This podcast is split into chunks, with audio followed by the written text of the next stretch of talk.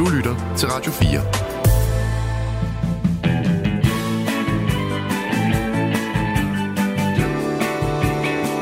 Velkommen til Only in America.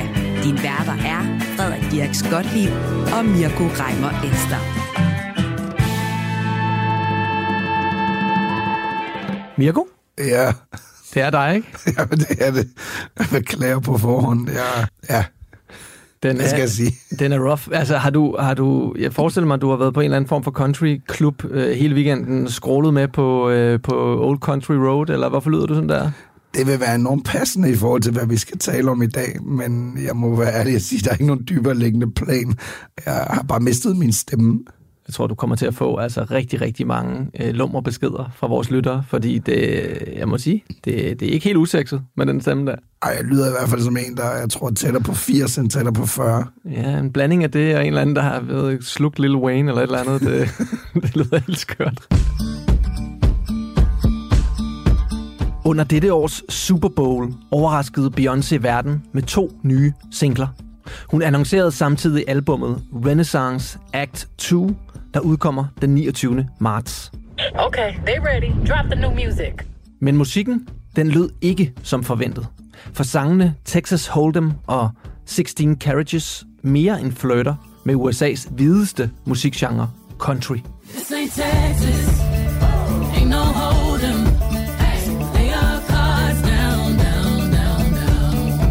Annonceringen har allerede skabt debat i medierne, og blandt countryfans, der er dem, der roser Beyoncé for at udforske nye genrer i sin musik. I just think that it's so cool, honestly, that someone of her caliber would say, let me do a country song or two. Let me give you a little bit of that flavor. Og så er der dem, der mener, at det ikke er autentisk nok. They've got to uh, they've got to make their mark just like a dog in a uh, in a dog walk park. You know, every dog has to mark every tree, yeah. right? So that's what's going on here. Men hvad handler debatten egentlig om? Hvorfor er mainstream og country radiostationerne i USA så opdelte? Og bør vi i 2024 ikke være ude over den stereotype kategorisering af musikgenre? Det ser vi nærmere på i dag. Vi kigger også på countrymusikkens ophav og andre artister, der har været med til at gøre genren mere mainstream. Velkommen til Only in America.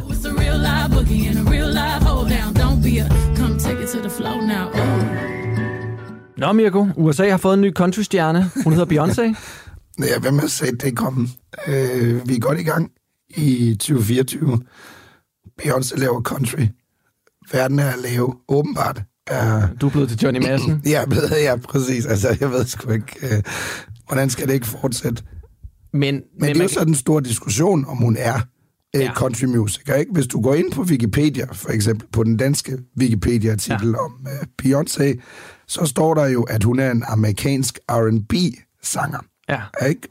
Så øh, der vil man jo sige, at det er hun ikke. Hvis du går ind på den øh, engelsksprogede Wikipedia-artikel til gengæld, der står der jo så, at hun er an American singer, songwriter and businesswoman. Mm-hmm. Så øh, spørgsmålet er jo også, om der også er lidt forretning i det her, i forhold til at hoppe over i øh, country-genren, der jo er enormt hot. Det er jo derfor, jeg prøver at tilpasse min stemme også. Så jeg kan, i stedet for at blive rapper, så vil jeg gerne blive country-musiker nu. Jeg tror, jeg er relativt godt på vej i forhold til stemmen. Øh, jeg tror, jeg synes, det lyder fremragende. Altså, jeg tror, der er faktisk ikke den musikgenre, du ikke vil kunne kaste over med den stemme der. Jeg tror også, der er en ret god skuespillerkarriere faktisk i forhold til at være skurk. Ja, øhm. ja det er der også. Men, men det er rigtigt. Er hun R&B? Er hun soulmusik? Er hun country? Eller er hun housemusik? Fordi Beyoncé, hun ynder jo faktisk at, øh, at, at eksperimentere med mange forskellige mm. musikgenrer. Vi har jo hørt hende synge Daddy Lessons øh, for del år tilbage. Et, et nummer, der havde meget stærke sådan country og roots mm. øh, rødder.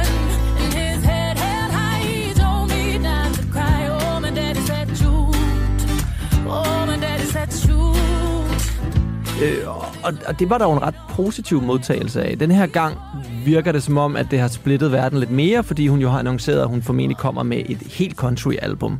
Øh, det regner vi med, fordi hun er jo i gang med at lave de her Renaissance-albums, hvor øh, hun en del af projektet. Øh, Beyoncé er jo blevet meget politisk her inden for de sidste 10 år, cirka 10-20 år, ah, 10-15 år måske. Øh, først var det feminisme, og så nu handler det så om ligesom, at tage nogle af de sorte rødder tilbage, og hendes første album, der flyttede hun jo med house-genren. øh, fordi at øh, house jo er en genre, som opstod i 70'erne i Chicagos undergrund, og det er faktisk mange af, af de DJ's, som på en eller anden måde gik ind og tog elementer fra disco, gav det et hårdere beat og så videre, lavede øh, på en eller anden måde øh, igangsat det, vi kender som housemusik, faktisk var sorte DJ's. Så der var det her sorte ophav, som på en eller anden måde gennem årene er blevet, er blevet glemt, og, og, og det er det, Beyoncé prøver at gøre op med. Og noget af det samme kan jo siges om countrymusik. Hvor kommer country egentlig fra? Øh, er det, mm. Vi kender det jo i dag som en ekstrem hvid genre. Øh, den klassiske øh, countrymusiker øh, har typisk en cowboyhat på. Øh, han er typisk en mand i 40'erne eller 50'erne og så synger han om at køre pickup truck og så videre, ikke? Øh, det er jo sådan country lyder i dag. Jo, og så er der jo, altså, der er jo også meget, kan man sige, populærkultur i det her, ikke? Altså, som ikke er musik. Øh, fordi hvis du tænker på en cowboy-hat, og på western-fortællinger, så er den typiske cowboy er jo også hvid. Mm. Ikke? Det er jo ikke tit, du ser øh, sorte øh, cowboys, ikke? Altså jo Django Unchained måske, ikke? Men det er så et eller andet take på det, så det er jo, det er jo også sovset ind i en fortælling om, hvad country er i forhold til, hvordan man ligesom øh, toner frem i forhold til sit udseende, som er enormt farvet af en faktisk meget hvid kultur, ikke? Ja, og det at være kvægeavler, ikke? som jo var mm. en kæmpe beskæftigelse i USA i, i 1700-1800-tallet, og som jo var hovedsageligt øh, hvide kvægeavlere på det tidspunkt, der var kommet til USA, og det var ligesom sådan, de fik gang i, i forretningslivet. Ikke? Øh, faktisk har Jordan, øh, Jordan Peele, øh, den, den øh, sorte øh, filminstruktør, jo lavet en film, der hedder Nope, som øh, faktisk er en UFO-film og en, en genrefilm, men den handler jo blandt andet også om den her sorte kvægeavlerfamilie, øh, som var nogle af de første til at, øh, og, øh, at have heste med i, i Hollywood-film. Så der er, der er der er selvfølgelig sorte øh, mennesker gennem historien, der har gjort det samme, som de hvide mennesker har gjort, og det er jo på en eller anden måde lidt blevet glemt. Og så har man denne her øh, insisteren på at opdele musikgenre, blandt andet øh, Billboard, øh, mm. som jo er dem, der på en eller anden måde har sådan monopol på at, at optælle, øh, sige, hvor, hvor mange øh, albums eller singler man sælger eller streamer, og som jo faktisk tog øh, Lil Nas X's øh, Old, Old Town Road. Ja, øh, præcis tilbage i 2019. Præcis, tilbage i 2019 af country-listen, fordi de ikke mente, den havde nok country-elementer, uden at forklare det yderligere. Ja, ja, det vender vi tilbage til. Det vender vi tilbage til. Ja. Så der er sådan et eller andet protektionistisk omkring countrymusik i USA, og, og man har en eller anden idé om, at det er noget, som, som cowboyderne ligesom har, har startet, ikke? Jamen, der er i hvert fald også en, man kan sige, der er en, der er en spændende diskussion også i forhold til det her, som du også lidt er inde på, som vi dykker den mere ned i, som handler om race. Ikke? Fordi hvorfor er det, at det føles udefra lidt som om, når der kommer på styr omkring, hvorvidt nogen er øh, country nok, så er det sjovt nok sorte mennesker, der skal stå til ansvar for det. Ikke? Mm. Lednars X, som vi vender tilbage til, og det er jo det samme her med Beyoncé, ikke? Og med Beyoncé starter det jo groft sagt ikke kun med Super Bowl, men at hun ligesom, at hun, der kommer Texas Hold'em, mm. som, altså jeg personligt synes er et glimrende nummer. Jeg har ikke den store holdning til, om det er 20% country, 40, 80 eller 100. Det er jeg ligeglad med. Jeg synes, det er et glimrende nummer. Øhm, men så kommer jo den, så den situation, at man jo på en lokal øh, radiostation, mm. er der en, I USA. Der, er i USA, er der en, der skriver, øh, Mr. McGovern, han skriver og siger, at han vil gerne høre det her på den her country radiostation, mm. og så får han en mail tilbage. Quote, we do not play Beyonce, we are a country music station, end quote. Og der kan man sige, så kommer der jo den der shitstorm-effekt. Ikke? Han lægger det på sociale medier og siger, prøv at høre, øh, det mener han er dybt forkasteligt, jeg mener også, der er lidt nogle racemæssige elementer her. Øh, og så kommer øh, Beyoncé's pendant til The Swifties jo øh, på banen, hendes superfans, ikke? Ja. og siger, niks, nu går vi ind og klager, mm. agtigt, ikke? Jo. Og så, øh, så kommer øh, Texas Hold'em jo faktisk relativt hurtigt på alligevel på den her lokale øh, station. Jeg tror, bliver spillet på, på 100 forskellige stationer rundt omkring i landet, ja, lige præcis. Ikke? Og bliver, bliver jo på den måde et stort, øh, kan man sige, det er jo ikke et kæmpe hit, men et stort country hit lige pludselig.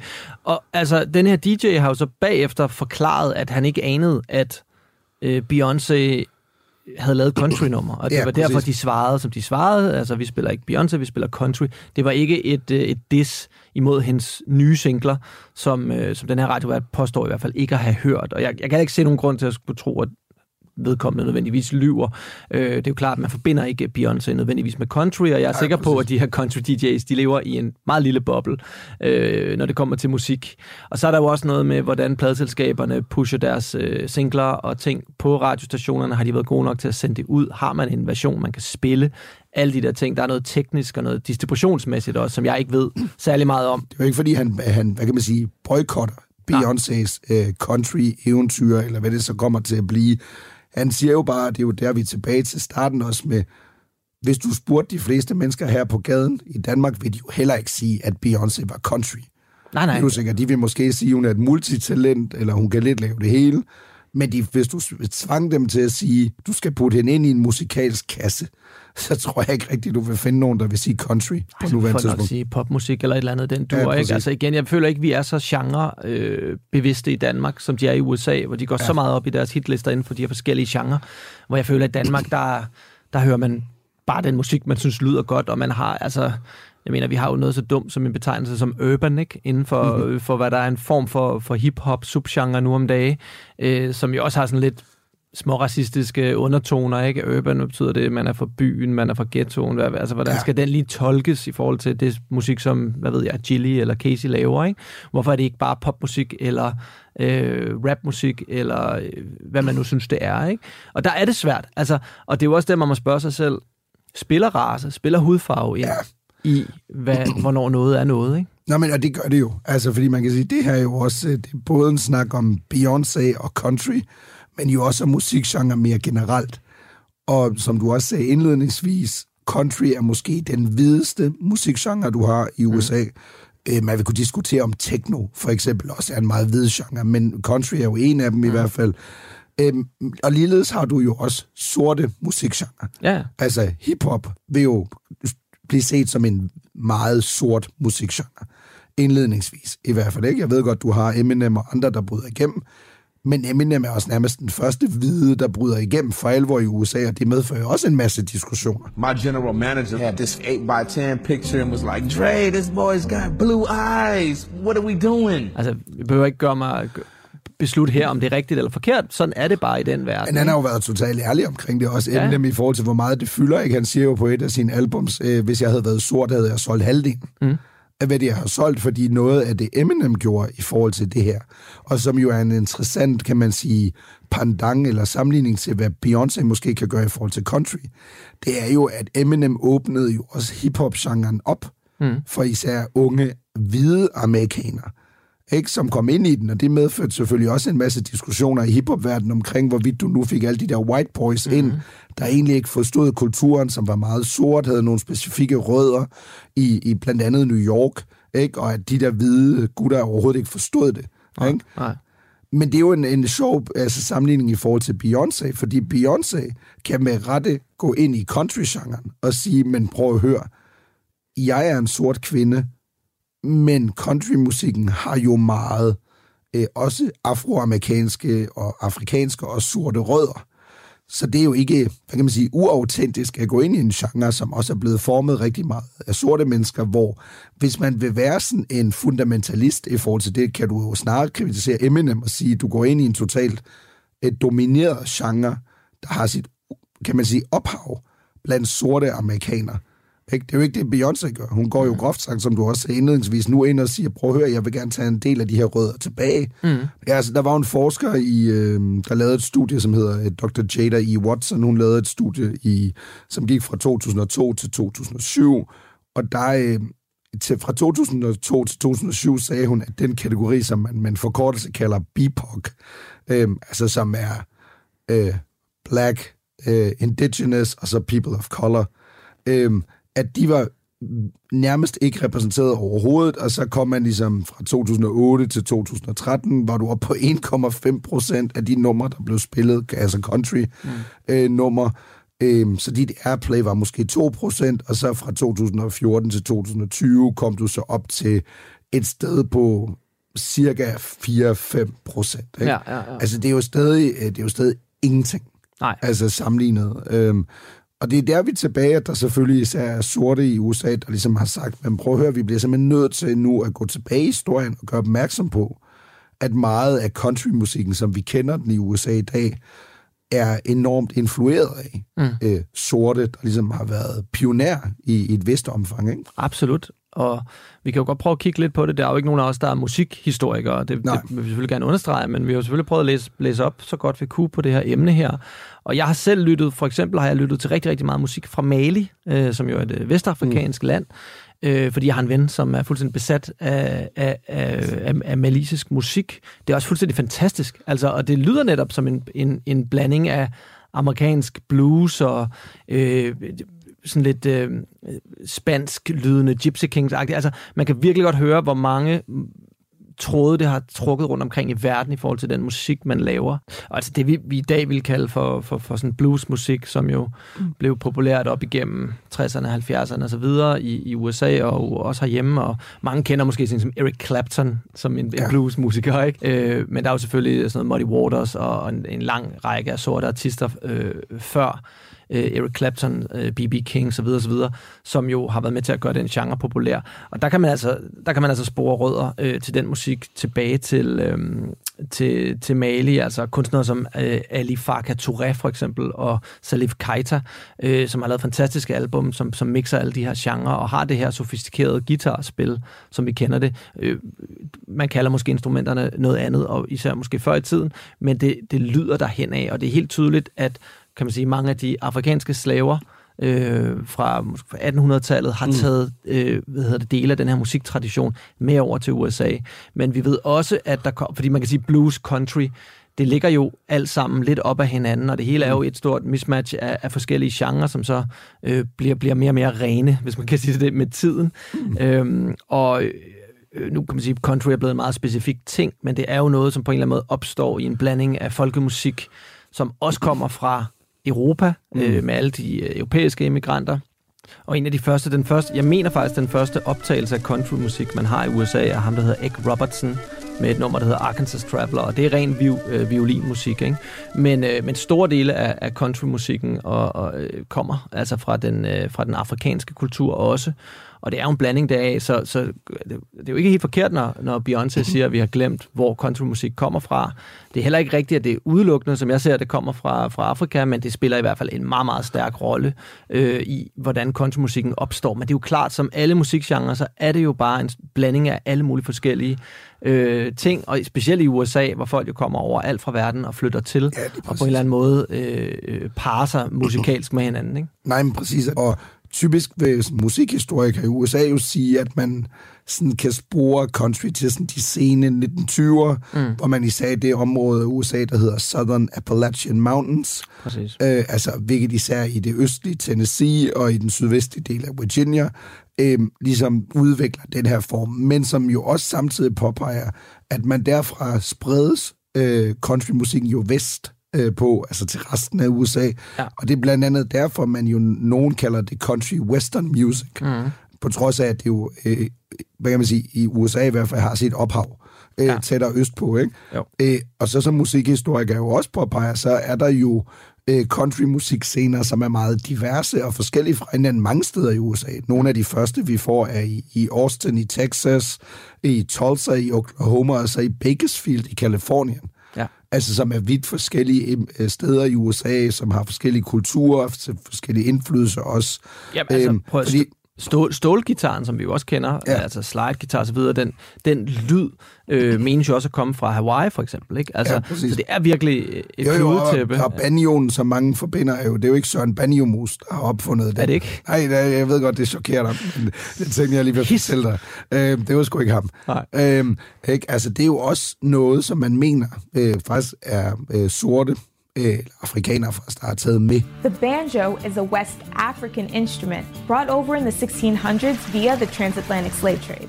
The instruments were originally made out of boards and had been popular in the region way before American slavery started. Other instruments like the fiddle and tambourine were also integral to bluegrass and also had links to Africa. og så er det blevet overtaget videre. Sådan er det jo med mange af de her tidlige udviklinger, også i USA, at noget af det lettere ironisk og dybt racistisk selvfølgelig også, er jo nogle af de der ting bliver jo videre, overlevet er endda totalt forkert at kalde det, fordi det er jo nogle af de her blackface-kunstnere, altså folk, der klæder sig ud som sorte og optræder øh, offentlige steder, der tager nogle af de her traditioner dermed jo gør dem mere populære i den hvide befolkning, og dermed giver dem videre til den hvide befolkning. Ikke? Og det er jo også derfor, man godt kan forstå, at sorte er sådan lidt pest, altså i forhold til det, at sige, prøv at høre, I har taget rigtig meget af det, vi mener er en del af vores kultur, har skrevet os mere eller mindre ud af kulturen, fordi vi fylder ikke rigtig noget i country-genren i dag.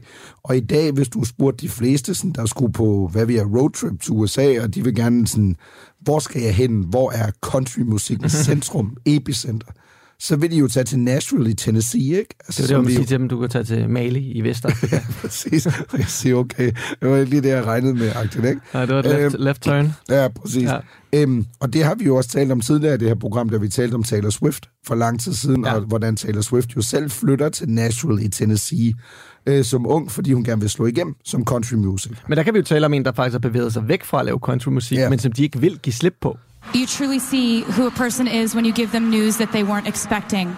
And so, to the country music community, when I told you that I had made a pop album and that I wanted to go explore other genres, you showed me who you are with the grace that you accepted that with. Præcis. Og det er jo åbenbart ikke så kontroversielt. En hvid, en hvid, der går væk, det er jo hende, prøver du desperat at holde fast i, men når der er en sort kvinde, som er i øvrigt jo ikke hvem som helst, altså kvinden med de fleste, gram, hvad det, fleste Grammy-nomineringer nogensinde, ja. i, i historien, så siger du, nej, nej, nej, nej, nej, du må ikke komme ind her. Du lytter til Only in America på Radio 4. Vidste du, at Beyoncé har øh, væsentligt flere Instagram-følgere end Taylor Swift? Nej, det vidste jeg Hun ikke. har over 300 millioner følgere, Beyoncé. Det er sindssygt. Øh, Taylor Swift ligger i omegnen af 280. Ja. Ikke Det, jeg kan ikke helt huske det. Men det, noget, noget i den dur. Jeg tror, der er sådan næsten 30 millioners forskel eller sådan noget. Det er vildt, hvor stor Beyoncé hun er. Øh, det kan godt være, at hun ikke har helt så store hits lige nu, som Taylor Swift har. Men hun er, hun er larger than life. Ikke?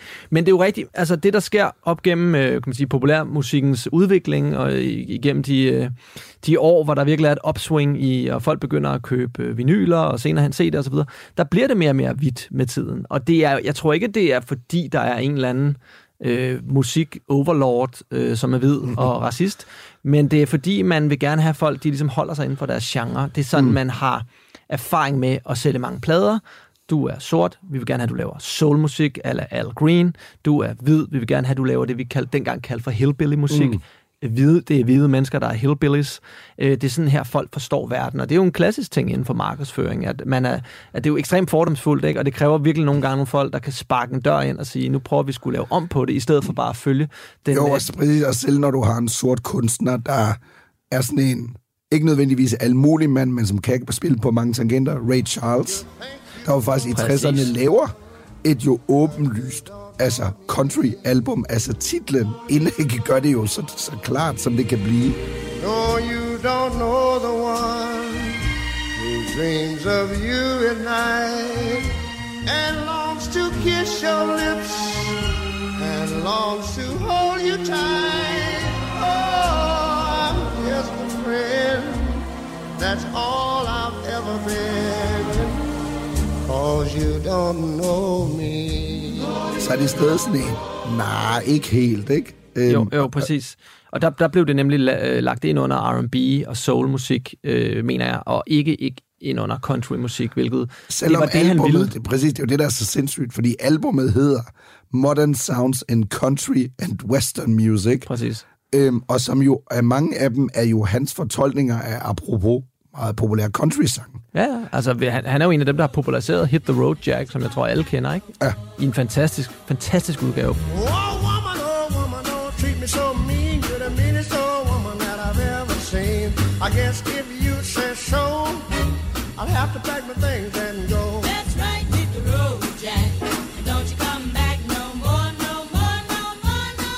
glemmer altså øh, Ray Charles nogle gange, når man snakker om, om nogle af de helt store musikere.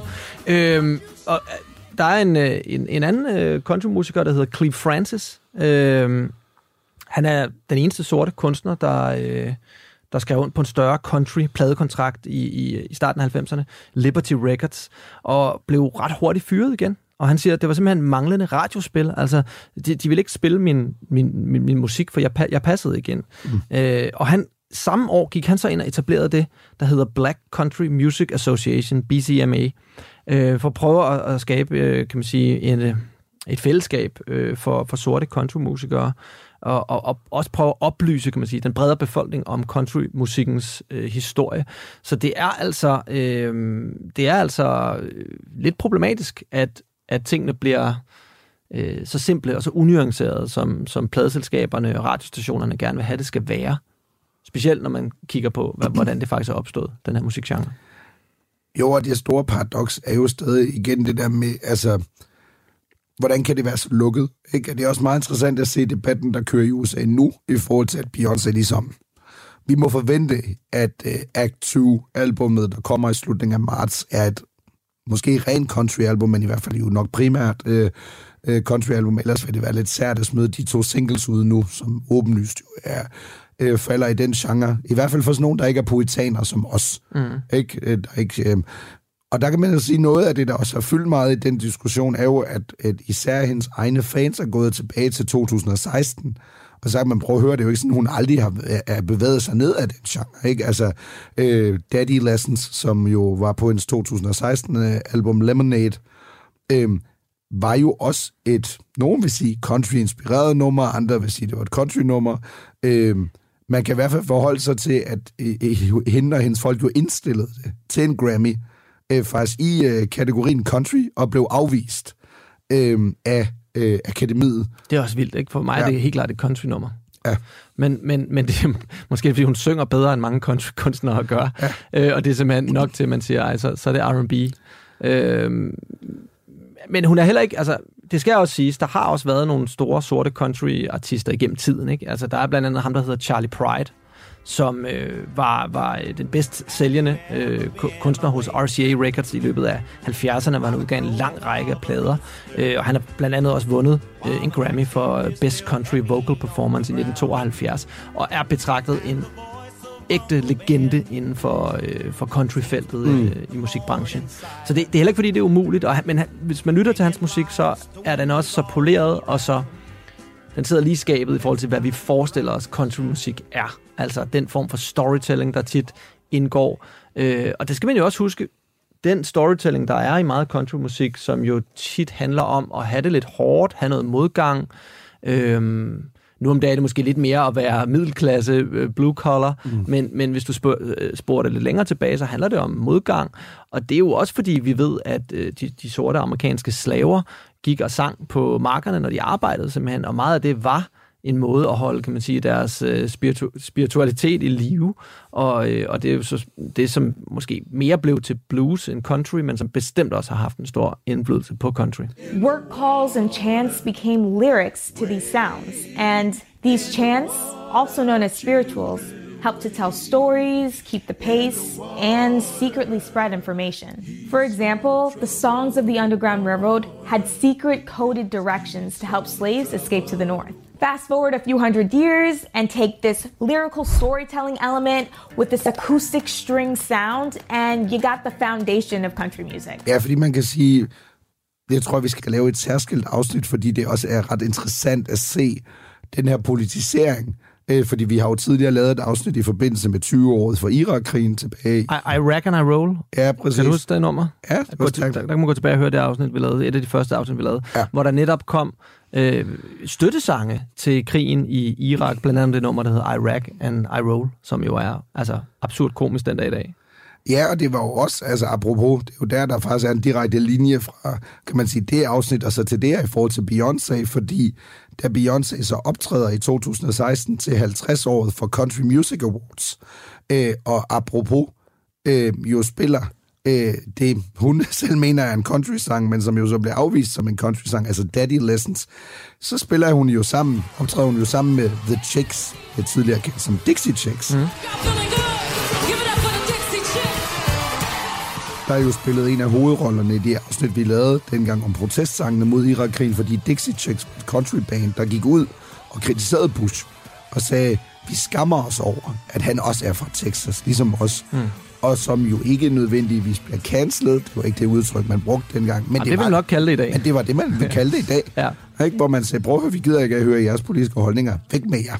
Ja. Øh, og selv tilbage i 2016, øh, da de to optræder sammen, er der jo en, i hvert fald mindst en ret kendt i, i hvert fald amerikanske kredse, country music, Alan Jackson, der forlader salen. da de to optræder. Ja. Øh, og vi ved ikke 100% om det er i protest mod The Chicks, eller om det er mod, at Beyoncé optræder øh, der. Men det, der i hvert fald er meget tydeligt efterfølgende efter den øh, optræden, er, at især Beyoncé støtter hæfter sig meget ved, at hun får meget mere kritik for at optræde i et groft sagt på udebanen vil hardcore countryfolk mene, fordi de, hun er ikke en af vores. Og så henviser Beyoncés fans jo bare til alle de andre mennesker, der har optrådt Ja. til Country Music Awards i sin tid, øh, som har været popsanger. Mm. For eksempel, som har været hvide mænd, hvor der aldrig har været det samme på styr efterfølgende. Og der vil man sige, hvor er det skønt, at de embracer vores musikgenre, Ja, øh, som, som, som vi, vi elsker. Der er selvfølgelig også en vis form for sådan hipster-mentalitet, tror jeg, inden for det her. Ikke? Øh, Ja, tror vi jeg. har, vi har øh, musikere, øh, John Schneider for eksempel, der har været ude og kritisere Beyoncé. They've got to uh, they've got to make their mark just like a dog in a uh, in a dog walk park. You know, every dog has to mark every tree, right? So that's what's going on here. Og der får jeg lidt den der vibe af, at det her det er vores musikgenre, det har ikke så meget med race at gøre, men det er mere det her med, nu kommer du her, planter dine fede stiletter Ja. ja. i vores øh, super autentiske musikgenre, og på en eller anden måde øh, driver plat. Og så ved vi jo alle sammen, at lige om lidt, så laver du Act 3. Vi ved ikke, hvad for en musikgenre det bliver endnu. Præcis. Først havde vi house, nu har vi country, og hvad bliver det næste så? Øhm, og, og, og det provokerer sådan en, en, en rendyrket country-sjæl som John Schneider, at hvis du skal være her i vores felt, så skal du blive her. Så skal du bevise, at du er en af vores. Ja, så skal du, me- så skal du som sådan groft sagt jo, så skal du mene det. Det er en livsstil, ikke? Altså, jeg tror, det er sådan, mange Ja. ja. vil beskrive country way of life. Det er ikke bare... Det er lidt, det på mange måder ligesom hiphop. Altså, hiphop er... Også hvis du spørger folk, som er hiphopper, så vil de sige, at det handler jo ikke kun om at høre musikken. Det handler om hele livsstilen. Jeg skrev faktisk øh, 9. klasse projektopgave ja. om hiphop. Øhm, men, men, men og især dengang var folk jo meget optaget af, at, øh, at man skulle det hele. Man skulle klæde sig på en bestemt måde. Man skulle måske breakdance, køre skateboard. Ja, præcis. Du skulle ikke, skulle graffiti. ikke, præcis, du skulle ikke glemme DJ'en, fordi han var ligesom også en central del. Ikke? Det handlede ikke kun om MC's. Præcis. Ja. Præcis. Du har også, øh, du har også din baggrund. Jo, jo, men jeg, har den på plads. Ja, Ja, ja, ja. Jeg, jeg vil jo også have været sådan en white boy, der aldrig var passet ind 100% nok i kulturen. Ikke? Øhm, men det er jo igen, det er jo fordi, du bor også, altså bor i det nordlige Tyskland, ikke? Altså det er sådan, ikke måske ikke sådan super street, ikke? Nej, det var dengang, du skulle have gået op i country, tror jeg. Der, der kunne godt være sådan lidt country vibes der. Ja, det ikke kunne godt være. Altså, når man, jeg, synes, jeg får, kan jo godt få lidt country vibes, når man hører sådan noget dansk top herhjemme. Ikke? Mm. Og jeg, jeg vil lige sige, jeg elsker countrymusik. Jeg går, prøver faktisk tit at gå til country-koncerter. En, en lille væg har nogle gange ret store navne, som du kan få lov at stå helt op i snotten på, sammen med kun 100 andre mennesker. Fordi country stadig er så lille en genre i Danmark. Øh, jeg elsker countrymusik, og jeg vil også sige, at countrymusik er altså også super diverst. Og det er alle mulige forskellige ting, og det er mænd, og det er kvinder, og det er forskellige mm. politiske ståsteder. Ikke? Øh, men det er rigtigt, som du også siger, der er sådan en mega-movement i USA, som også er vokset ind i country-genren på en eller anden måde. Og det er, det er en genre, som virker til at have meget stærke holdninger til, hvem der må være inde og udenfor. Ikke, ikke som øh, pop. Fordi man kan sige, hvis vi går tilbage til, sådan kan man sige, vores store kærlighed, hiphop-genren for eksempel, så er den største anklage, du kan blive mødt af i hiphop-genren, er jo, når du går fra at være hiphop til at være pop. Ja. Ikke? At så er du solgt ud. Ej, ej, åh, ja, der var, en, der var en i min klasse, han, han smed de baggy pants, og så købte han sådan nogle rigtig stramt siddende, sådan lidt trompetagtige ja. bukser, og begyndte at gå i buffalo-støvler. Og det var altså, det var frowned upon. Det var man ikke glad for i hiphop-miljøet, vil jeg sige. Nej. Og i dag kan man jo grine lidt af det og sige, who cares, hvad for nogle bukser manden går i. Men øhm, Præcis, altså så andre, miljø, andre musikgenre har jo også de her form for øh, kodexer omkring, og i hiphop-genren er det jo i høj grad mere den der, når du bliver kommercielt succesfuldt, at der kommer den der, hvorvidt du stadig er real, ikke? Er du stadig... den var der i hvert fald, jeg tror, den var der, da vi voksede op med Ja, hiphop-musik. præcis. Mit indtryk er, at i dag er det et plus at vise, at du er meget, meget rig og meget velhavende. Og øh, en af grundene til, at Jay-Z stadig er relevant, er, at han har tjent så mange penge, og han kører hele den Nej, her... det er fordi, han er Beyoncés mand. Det Og er den eneste grund til, at han stadig er relevant i det. Også derfor. Men også hele den her, jeg er en CEO-rapper, ikke? Ja. Altså, øh, I'm not a businessman, I'm a businessman, ikke? Altså, ja. det, det, det har gjort ham populær hos de unge, fordi der er en tendens til at se op til folk, der er rige og, og, og, og magtfulde øh, i vores verden i dag, ikke? Præcis, og fordi billedet på, hvad, hvad kan man sige, hvad hiphop har, er i dag har også ændret sig. Altså, vi taler sandsynligvis om verdens mest populære musikgenre nu om dagen, mm. og dermed er du også et andet sted nu. Altså, du, du er ikke tilbage i 90'erne, hvor det handler om, hvorvidt og men jeg vil hellere være real, end at tjene penge, groft sagt, sat, sat lidt på spidsen ikke? Og der tror jeg bare, at country er stedet et helt andet sted i forhold til Ja. sin selvopfattelse. Fordi ja. det handler meget om at være autentisk og repræsentere et meget bestemt miljø. Ja. På trods af, at countrymiljøet jo også, som du siger, er sindssygt mangfoldigt og, og divers. Det er det som måske bare ikke sådan nødvendigvis i forhold til race. Nej. Og det er jo så der, vi kommer til Lil Nas X tilbage i 2019. Ja, fordi, fordi og lad, os, lad os komme til ham nu, men for jeg vil bare lige indskyde, at det, er- jeg, jeg synes, det er en virkelig sjov sammenligning, for jeg tror, vi ser meget af det samme, når en genre bliver edgy, og, øh, Øh, eller er edgy, men lige på grænsen til mainstream populær, øh, så, så vil du se andre folk fra andre genrer, der, der, der, der, der bryder ind i den genre. Og vi så det også øh, tilbage i 90'erne og 0'erne med bands, altså om det så er Linkin Park, eller Ja, om det præcis. er øh, Fred Durst, eller sådan noget. Limp Bizkit lige Limp. Bizkit, ikke, som egentlig er rockbands, men som siger, vi vil godt have lidt af det der shine over for den der seje hip-hop-genre, som vi går og ser lidt op til. Ikke? Og det er lidt det, vi ser inden for country nu. Den har opnået en, en status og er, er on the verge til at blive endnu større. Og, øh, og det er der en masse folk, der gerne vil øh, både tjene nogle penge på, men også øh, kan man sige, udfolde deres kreative vinger indenfor. Og blandt andet er det jo Lil Nas X. Ja, men fordi man kan sige, at Lil Nas X er jo måske... Man har Beyoncé i 2016, men det lidt større eksempel er jo Lil Nas X i 2019. Ja. Da han jo ud af ingenting jo lige pludselig bryder igennem med, med Old Town Road. I got the horses in the back, horse stock is attached. Head is matted black, got the bushes black to match. Riding on a horse,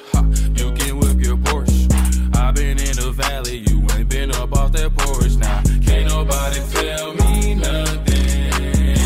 You can't tell me nothing. Øh, og der opstår den samme diskurs, og den er jo endnu mere kontrovers, fordi man kan sige, Beyoncé beder bare om at blive nomineret til en Grammy i countrymusikken for at vide niks.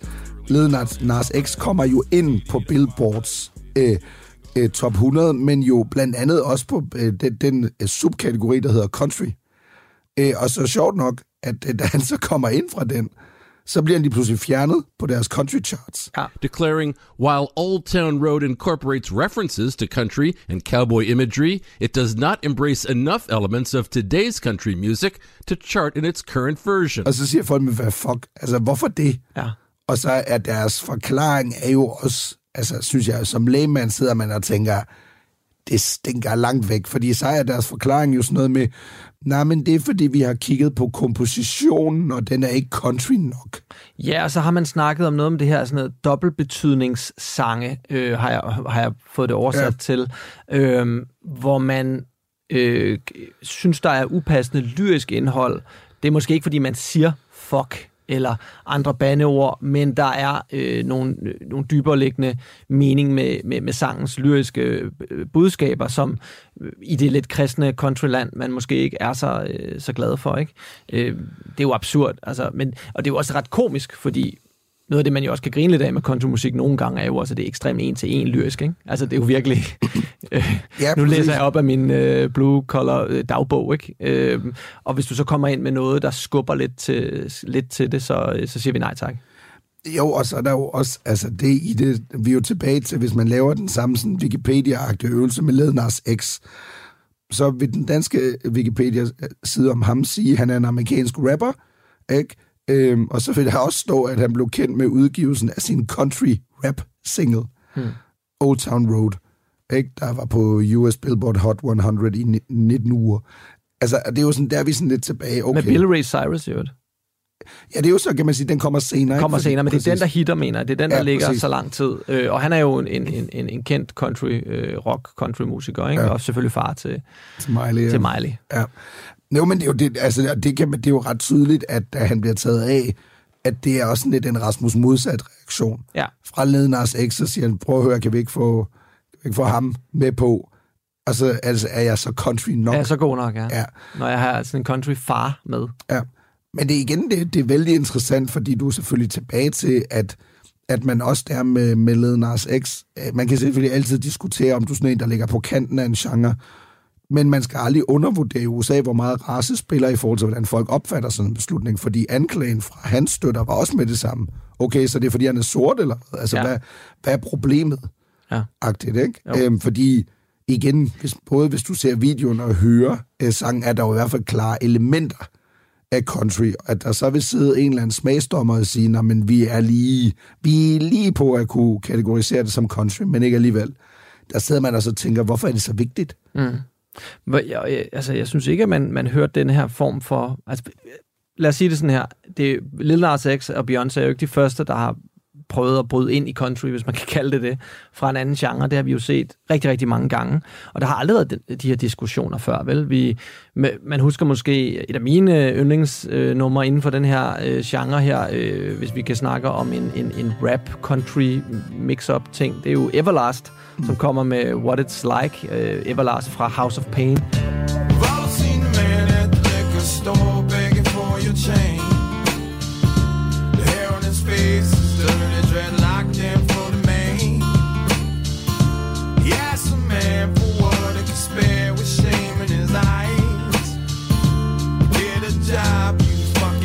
Slobs, how he replied. øh, kommer fra, fra, fra sådan en hård rapkultur og begynder så at lave noget, som jeg godt synes, man kan kalde sådan øh, country-agtigt. Det er klart, det er også altid, hvornår er noget country, hvornår er det bluegrass, hvornår er det roots, hvornår mm. er det folk. Det er altid lidt svært at sige. Øh, country er jo i virkeligheden nok en blanding af det hele, når det, og, så, og så tilsat nogle meget sådan poppede elementer. Ikke? Øh, det er jo et nummer, som verden lynhurtigt tager til sig, og folk synes, det er vildt sejt, at han, at han ændrer stil, som han gør det. Ikke? Jo, og så er der, altså, jeg vil, jeg vil fremhæve en anden en, hvor det heller ikke har været mit indtryk, at, at det har fyldt lige så meget. Ham kan du sikkert også huske, øh, hvis man som også jo især sådan kom ind i den musikalske verden i 90'erne og de tidlige nuller. Popper Sparks. Ja. I ain't choose to rhyme, rhyming chose me. So I hit the track running like a nosebleed. Life ain't great now, but it's much improved. Your album dropping this summer, that sucks for you. Hvis du kan huske ham, som jo Ja, bliver kørt frem af Timberland, ikke? Øh, for alvor jo bryder igennem i 2001 med Ugly, øh, apropos, øh, sammen med Timberland. Øh, og som jo så sidenhen jo faktisk også allerede lidt, da han kommer med... Hvorfor sagde du apropos? Ugly? Sammen med Timberland. Kalder du. Timberland grim, eller? Nej, nej, det gør nej, jeg nej, okay, okay. Jeg tror, Popper Sparks vil selv sige, at han er, han er grim. Ja, ja, det jeg har altid identificeret mig enormt meget med Popper Sparks i øvrigt. Øh, Jeg kan godt mærke, du er... Ja, ja. Jeg kender ikke så mange Papa Sparks-fans derude. Øh, Nej, men altså, jeg kan godt lide ham, og jeg Ja. tror, det er jo blandt andet også skyldes, at øh, hvis vi går ind i den der country-snak igen, at tilbage i 1926, der, der kaldte øh, redaktøren for Variety, meget indflydelsesrigt amerikansk øh, tidsskrift, han der kaldte countryfolk for illiterate and ignorant, poor white trash with the intelligence of morons. Okay, ja. Og det er sådan alligevel sådan ret, ret hissigt, ikke? Jo. Og, men Bubba Sparks, han spiller jo også ind på den her, ikke? Jo, jo. Ikke? Han er sådan, I'm a country boy. Agtigt, men Bubba Sparks går jo fra at være sådan ret klassisk rapper-agtigt, selvfølgelig igen også med musikaliske elementer, der ligesom repræsenterer den del af USA, han kommer fra. Han vokser op i Georgia, øh, kommer jo fra ret fattige forhold. Øh, faren er, øh, øh, kører øh, skolebus, og øh, moren øh, arbejder, i en, øh, arbejder som kassedame. Men han går jo i løbet af sin karriere mere og mere over til faktisk at lave det, man kalder country rap.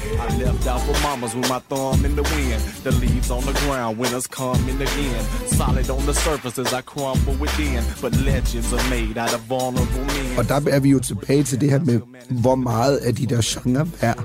Country rap som kategori er jo egentlig, hvis man er puritaner, en modsigelse. Mm. Country burde være noget helt andet end rap. Det burde være to distinkte stile, men som jo musikalsk på et tidspunkt lige præcis nærmer sig. Det er ligesom du også sagde, det er jo en glimrende, øhm, kan man sige, pointe, ligesom den der med rock-rap, eller hvad man vil kalde det, da du fik Linkin Park, Limp Bizkit, og så videre i slut 90'erne, start 0'erne, der lige præcis også blandede de to elementer. Jeg var for eksempel kæmpe fan af både Limp Bizkit og Linkin Park, og startede egentlig der og gik derfra videre til ren rapmusik. Det er sjovt, jeg, havde, jeg kunne ikke holde de der, de der øh, hybrid-genre ud dengang.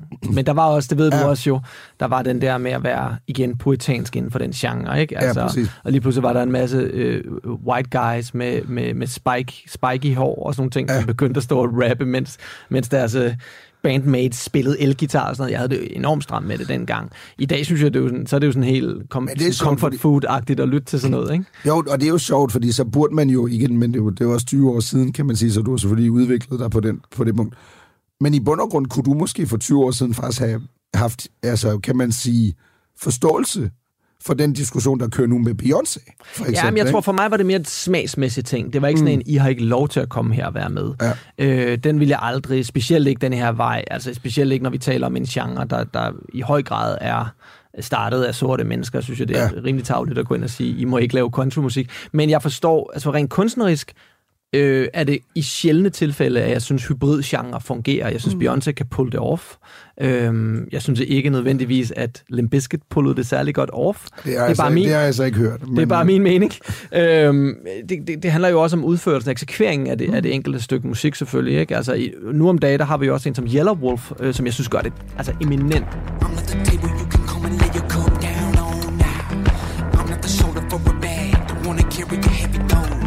Altså, han har den der country twang, og han kan samtidig, altså han er en sindssygt high-level rapper, der også har været signet af Eminem jo blandt andet, ikke?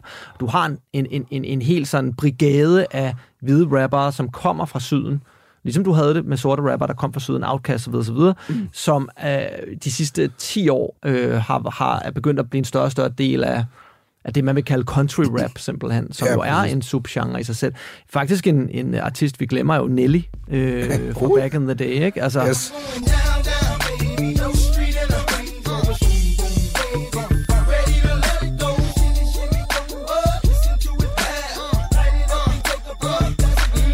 Det han lavede var, lå jo også et mærkeligt sted imellem countrymusik og, øh, og hiphop, og det kan jeg også huske, der var ret meget diskussion om, og han blev heller ikke taget sådan helt alvorligt i, i rap-kredsene, fordi det han lavede, øh, altså synger han, rapper han, hvad gør han, øh, specielt i en tid, hvor det kun var sådan den der hårde New York-style hiphop, eller hårde West Coast hiphop, som folk gad lytte til, ikke? Jeg, jeg, synes, jeg synes Nelly var så fedt. Altså, øh, apropos Country Grammar, mm. Øh, albumet. Åh oh ja, det hed jo Country Grammar. Det hed det præcis, ja. Øhm, men det var, som du siger, det var en helt anden stil. Den var sådan lidt lettere. Øhm, var jo også meget domineret af lokal slang fra St. Louis, blandt andet. Så lige pludselig var du et andet sted i USA. Mm. Øh, og, og Nelly og, og the, hvad var det nu, de hed? St. Lunatics. Ja, St. Lunatics, ja. Øh, Med ham med hockeymasken på. Ja, præcis, og Murphy Lee, og, Murphy Lee. og, hvad, de, og hvad de hed, ikke? Øhm, de havde jo selvfølgelig nogle andre erfaringer, ligesom sådan nogle som Ludacris og Outkast og så videre også, altså kom fra en anden musikalsk tradition.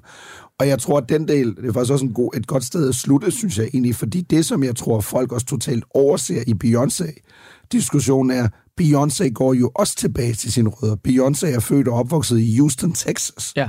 Altså hun er opvokset et sted, hvor hun har mødt den her sammensmeltning af forskellige kulturer, der møder hinanden, musikalske genre. Ja. Altså hun er jo ikke sådan et eller andet white girl, der har boet et sted op i Vermont, eller sådan Nej. noget, og kun har talt med isbjørne hele sit liv. Og så, øh, og så de pludselig siger, nu skal jeg lave, øh, hvad vil jeg, nu skal jeg være sort, eller I don't know, nu skal jeg være det ene og det andet og det tredje. Hun går jo også selv tilbage til sine egne rødder, og derfor bliver kritikken af hende jo også endnu mere bizart. Og lad os også nu også se, om ikke... Jeg synes, den er død ret meget ud igen. Ja. Altså, det var som om, der var lige nogen, der skulle ud med et eller andet, og så, øh, som sagt, lad os også hellere lad os hellere være glade for, at der er 100 radiostationer, der har spillet hendes musik.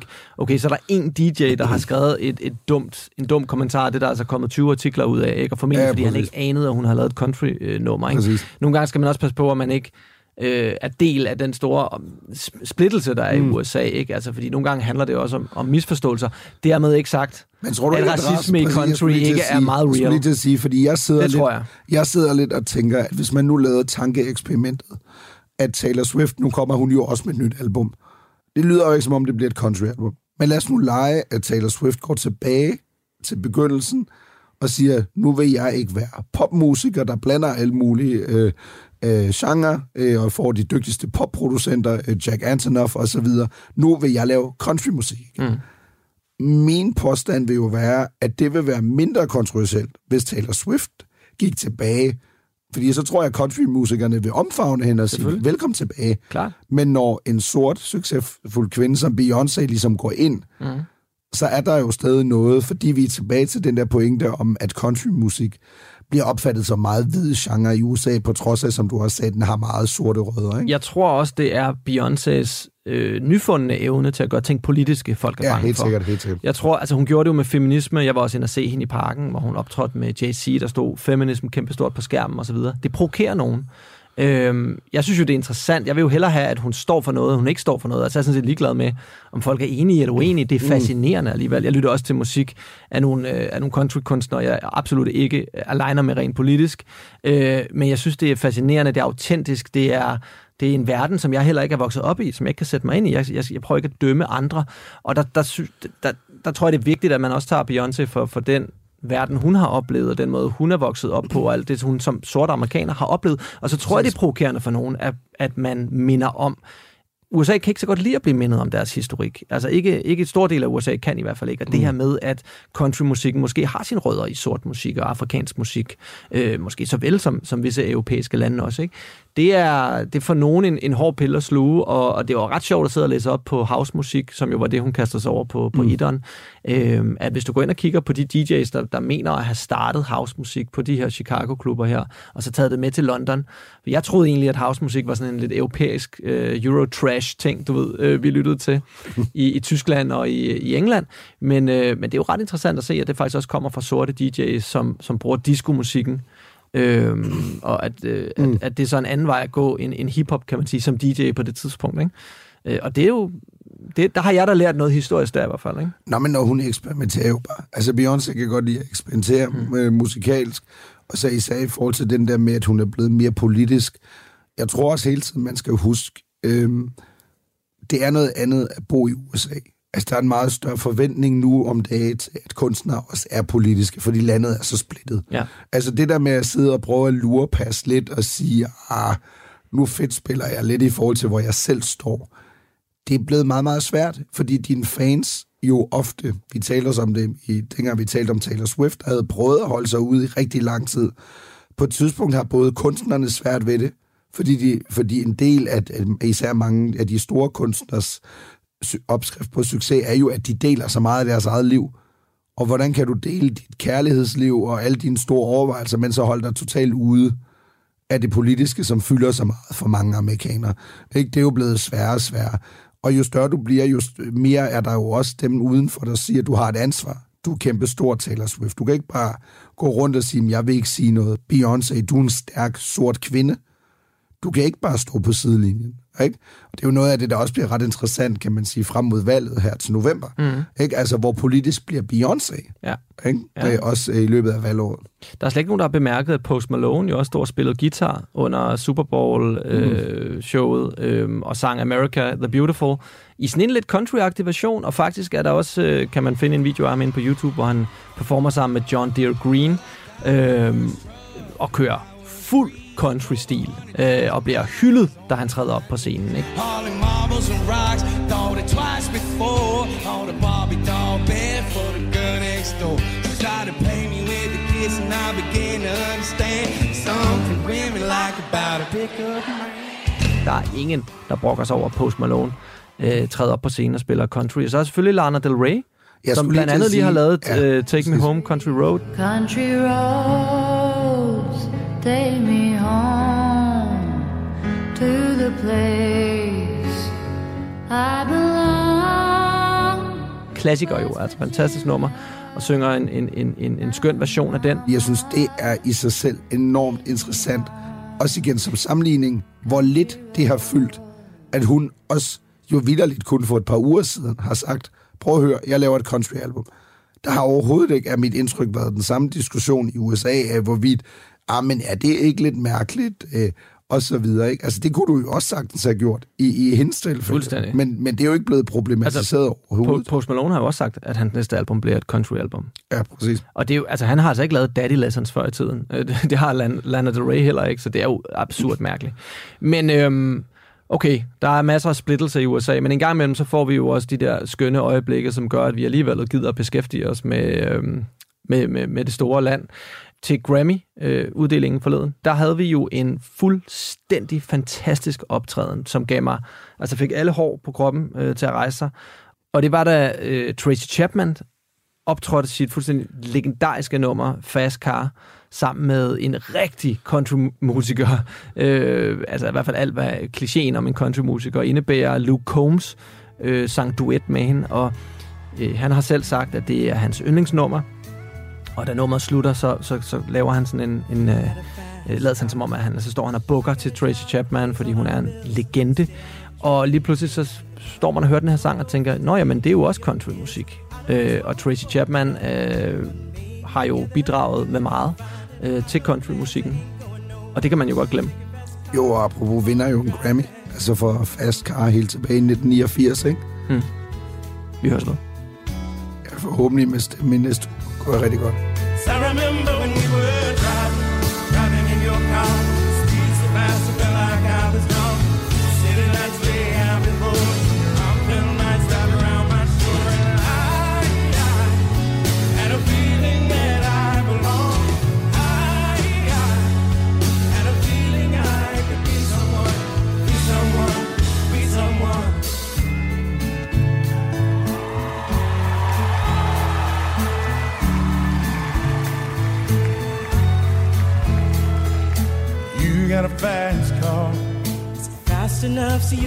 fly away? We gotta make a decision.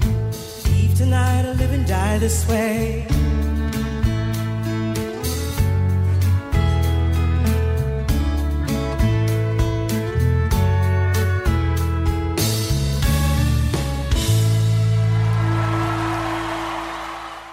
I dagens afsnit hørte du klip fra TMC, CNN, Forever Country og Page 6.